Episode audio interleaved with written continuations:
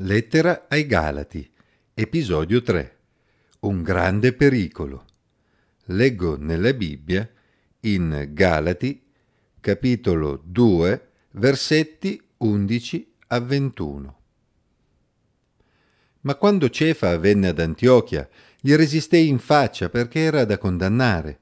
Infatti, prima che fossero venuti alcuni da parte di Giacomo, egli mangiava con persone non giudaiche ma quando quelli furono arrivati cominciò a ritirarsi e a separarsi per timore dei circoncisi. E anche gli altri giudei si misero a simulare con lui, a tal punto che perfino Barnaba fu trascinato dalla loro ipocrisia. Ma quando vidi che non camminavano rettamente secondo la verità del Vangelo, dissi a Cefe in presenza di tutti, se tu che sei giudeo vivi alla maniera degli stranieri e non dei giudei, come mai costringi gli stranieri a vivere come i giudei? Noi giudei di nascita, non stranieri peccatori, sappiamo che l'uomo non è giustificato per le opere della legge, ma soltanto per mezzo della fede in Cristo Gesù. E abbiamo anche noi creduto in Cristo Gesù per essere giustificati dalla fede in Cristo e non dalle opere della legge, perché dalle opere della legge nessuno sarà giustificato. Ma se nel cercare di essere giustificati in Cristo siamo anche noi trovati peccatori, vuol dire che Cristo è un servitore del peccato? No di certo, infatti se riedifico quello che ho demolito mi dimostro trasgressore. Quanto a me, per mezzo della legge sono morto alla legge affinché io viva per Dio. Sono stato crocifisso con Cristo. Non sono più io che vivo, ma Cristo vive in me. La vita che vivo ora nella carne, la vivo nella fede nel Figlio di Dio, il quale mi ha amato e ha dato se stesso per me. Io non annullo la grazia di Dio, perché se la giustizia si ottenesse per mezzo della legge, Cristo sarebbe dunque morto inutilmente. Mangiare insieme a qualcuno implica ancora oggi una condivisione, una comunione, un'intimità particolare e nel mondo antico normalmente assumeva ancora più importanza. La legge di Mosè non vietava ai giudei di mangiare con gli stranieri. Ma dobbiamo tenere presente che la società giudaica del primo secolo in cui Pietro era cresciuto era stata fortemente influenzata dalle tradizioni farisaiche. Basti pensare che la parola fariseo deriva da una parola che significa colui che è separato. D'altra parte, la setta dei farisei si era sviluppata proprio durante il regno degli Asmonei intorno al 150 a.C. per salvaguardare la cultura giudaica in un periodo in cui l'ellenismo stava prendendo il sopravvento. Le regole imposte dai farisei avevano perseguito il lodevole scopo di limitare tra i giudei l'influenza della cultura greca pagana, preservando gli usi e costumi giudaici che si basavano sulla legge di Mosè. Ma, come spesso accade, per reagire ad un male si può rischiare di finire nel male opposto. Infatti le regole farisaiche avevano portato i giudei a limitare al minimo ogni contatto con i gentili, che erano considerati i peccatori per eccellenza. In conseguenza di ciò un giudeo non sarebbe mai entrato in casa di un gentile e meno che mai si sarebbe seduto a tavola con uno di loro. Dal libro degli Atti sappiamo che Pietro, Cefa, era stato il primo a battezzare degli incirconcisi, si legga Atti 10 perché Dio gli aveva fatto comprendere in visione che non doveva avere paura di entrare in casa loro. Poi, attraverso l'azione dello Spirito Santo in quei gentili, il Signore gli aveva confermato che agiva nei gentili nello stesso modo in cui agiva nei giudei. Pietro era quindi stato uno dei primi a comprendere che Dio non aveva riguardi personali e accettava nel suo popolo allo stesso modo, ovvero per la sua grazia, sia giudei, circoncisi, che gentili, incirconcisi. Per questo motivo aveva senso che Pietro non si fosse fatto nessun problema nel condividere il cibo con le persone non giudaiche della comunità di Antiochia, in cui svolgevano un importante ruolo di insegnanti Paolo e Barnaba. Ma ad un certo punto arrivarono ad Antiochia delle persone che erano evidentemente ancora attaccate alla tradizione farisaica e quindi non avrebbero mai mangiato con un gentile. Questo non deve stupirci perché quando le tradizioni sono radicate occorre tempo per modificarle e questo, se siamo abbastanza onesti da ammetterlo, accade spesso anche a noi stessi. Il fatto che venissero da parte di Giacomo non deve farci pensare che Giacomo condividesse ancora tali idee. D'altra parte Paolo stesso ci ha raccontato che già alcuni anni prima egli aveva incontrato Pietro e Giacomo, i quali non avevano avuto nulla da ridire sul suo modo di operare tra i gentili. Si legga Galati 1 versetti 18 a 20. Ora, come abbiamo detto, senza dubbio Pietro aveva già maturato la convinzione che si potesse mangiare con i gentili, tuttavia, in questo brano si comportò da ipocrita. Una parola che ai tempi di Paolo ricordava gli attori di teatro che portavano una maschera per cambiare il proprio personaggio. Sostanzialmente Pietro non si stava separando dei gentili per convinzione, ma perché recitava una parte, per timore di essere disprezzato dai suoi fratelli giudei che avevano una convinzione diversa. Purtroppo, tale ipocrisia aveva trascinato anche gli altri giudei presenti, incluso Barnaba. Quello che Pietro aveva sottovalutato era che quel comportamento ipocrita non era solo sbagliato, ma era anche pericoloso, per il messaggio fuorviante che mandava ai fratelli non giudei. Comportandosi in quel modo, implicitamente Pietro e gli altri stavano facendo capire ai loro fratelli gentili che se volevano avere piena comunione con loro, di fatto dovevano farsi circoncidere e diventare giudei.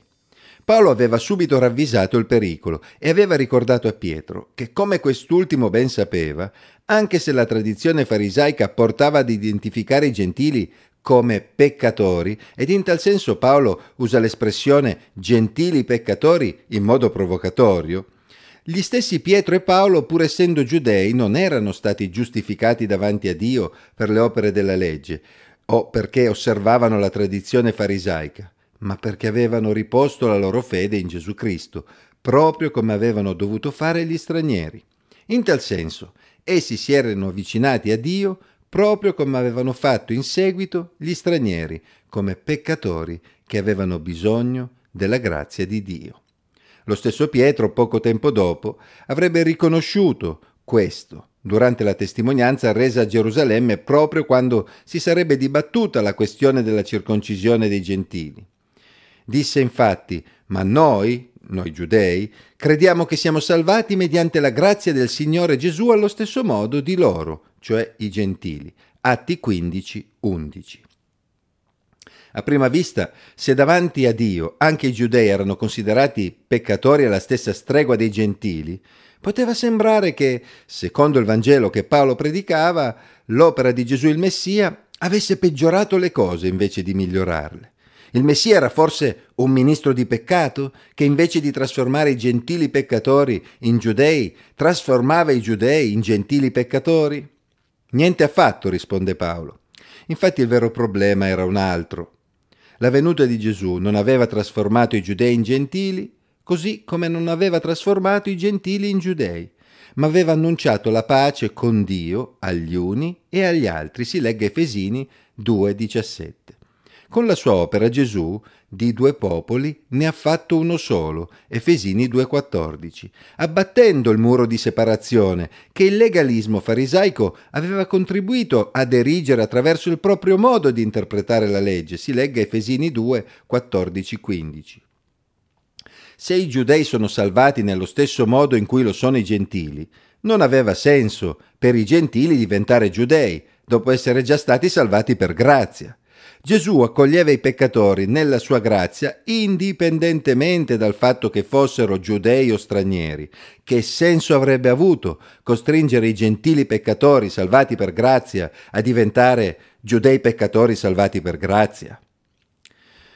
Paolo considerava estremamente pericoloso il messaggio che Pietro e gli altri stavano inviando agli stranieri proprio perché, comportandosi in quel modo, si ricostruiva il muro di separazione tra giudei e stranieri, che Gesù aveva abbattuto con la sua opera di salvezza. Questa sì che era una trasgressione, un vero e proprio disprezzo verso l'opera di Gesù il Messia.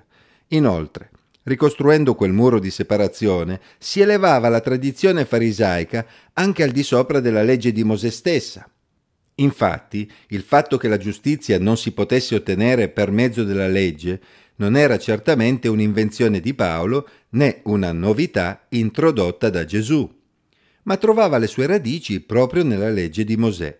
Nessuno poteva essere giustificato se non per la grazia di Dio esercitando una genuina fede in Dio, la stessa fede che aveva caratterizzato il loro padre Abramo.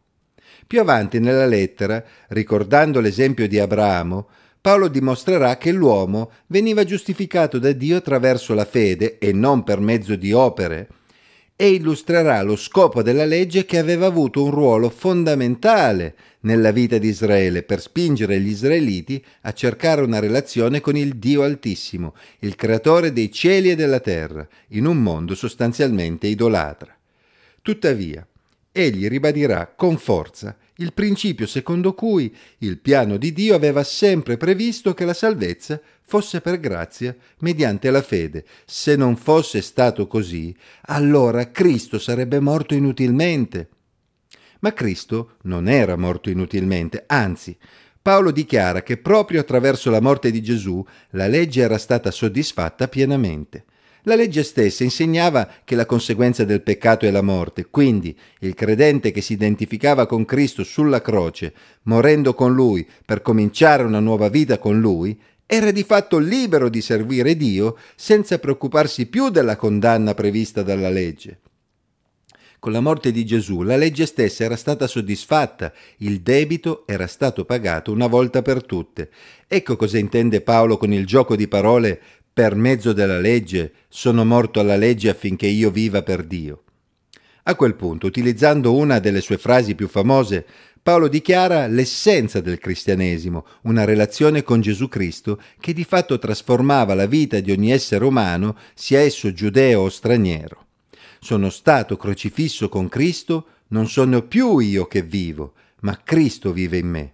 La vita che vivo ora nella carne, la vivo nella fede nel Figlio di Dio, il quale mi ha amato e ha dato se stesso per me. Sì, la morte e la risurrezione di Gesù erano centrali nel rapporto di ogni essere umano con Dio e la trasformazione interiore che lo Spirito Santo provocava nella vita di ogni credente era ciò che contava davvero. Obbligando le persone a diventare giudei tramite la circoncisione, si faceva invece credere loro che fosse necessaria l'ubbidienza alla legge e alle regole farisaiche. A quel punto era come se Gesù il Messia fosse morto inutilmente. In sostanza il messaggio che stava arrivando agli stranieri era questo. Anche se avete ricevuto lo Spirito Santo senza essere circoncisi, questo non vi garantisce la salvezza e non basta per essere accettati pienamente nel popolo di Dio. Questo messaggio era estremamente fuorviante. Il modo in cui Paolo ha raccontato l'episodio sembra implicare che Pietro e gli altri giudei abbiano accettato la sua critica costruttiva. Dalla testimonianza di Pietro a Gerusalemme Qualche anno dopo, si legga Atti 15, versetti 6 a 11, troviamo conferma che Pietro aveva maturato la stessa convinzione di Paolo in proposito. Quale lezione impariamo da questo episodio? Questo dibattito sulla circoncisione sembra superato al giorno d'oggi. Infatti è piuttosto raro incontrare oggi dei cristiani che pratichino la circoncisione per essere inclusi nel popolo di Dio. Tuttavia, il grande pericolo di sottovalutare l'efficacia dell'opera di Gesù Cristo per la nostra salvezza, affiancando ad essa i nostri sforzi e le nostre tradizioni, è più che mai presente nella cristianità, in varie forme. Che il Signore ci guidi affinché noi stessi, come fece Pietro in quell'occasione ad Antiochia, non cadiamo nell'errore di lanciare messaggi sbagliati, impedendo quindi ad altri di riappropriarsi della gioia della salvezza eterna che viene offerta gratuitamente dal Signore per grazia, mediante la fede in Gesù Cristo.